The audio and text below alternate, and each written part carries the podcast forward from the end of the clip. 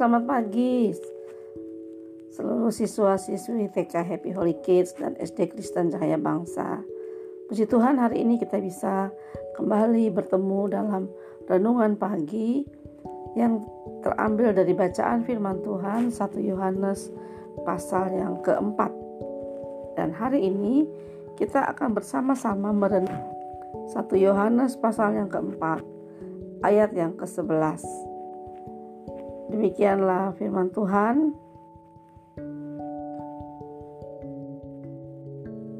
Saudara-saudaraku yang kekasih, jikalau Allah sedemikian mengasihi kita, maka haruslah kita juga saling mengasihi. Dalam ayat ini dikatakan bahwa jika Allah sedemikian mengasihi kita, maka haruslah kita saling mengasihi. Renung, renungan kita hari ini berjudul Alasan Mengasihi. Alasan mengasihi. Seringkali kita mengasihi karena orang itu sudah berbuat baik kepada kita. Kalau ada orang berbuat baik pada kita, maka lebih mudah untuk kita mengasihi dia. Tapi kalau orangnya berbuat jahat, orangnya tidak terlalu dekat, tidak terlalu kenal, itu susah juga mengasihi. Paling hanya sedikit senyum-senyum. Tapi kita tidak tidak mudah untuk mengasihi orang yang tidak tidak dekat dengan kita. Karena kita sering kali menjadikan perbuatan baik seseorang ada menjadi alasan kita mengasihi. Oh saya mengasihi karena dia udah buat baik pada saya dia udah tolong saya sekarang saya mau mengasihi dia. Tetapi hari ini Tuhan memberitahu apa alasan terbesar kalau kita mau mengasihi orang lain?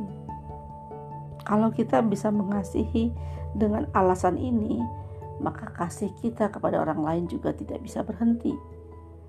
Alasan kita mengasihi adalah karena Allah sedemikian mengasihi kita. Sedemikian artinya begitu hebat, begitu luar biasa. Allah mengasihi kita terus-menerus tidak pernah berhenti.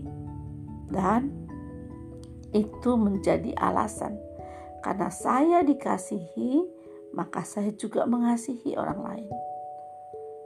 Jadi kita mengasihi orang lain bukan dengan alasan orang itu yang yang baik, bukan.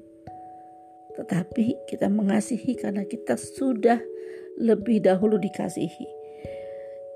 Kita bisa mengasihi orang lain kalau kita sadar bahwa diri kita sudah dikasihi oleh Tuhan.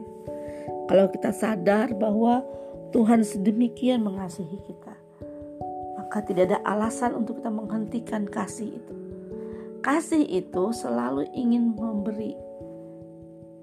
Kasih itu selalu ingin tersampaikan kepada orang lain.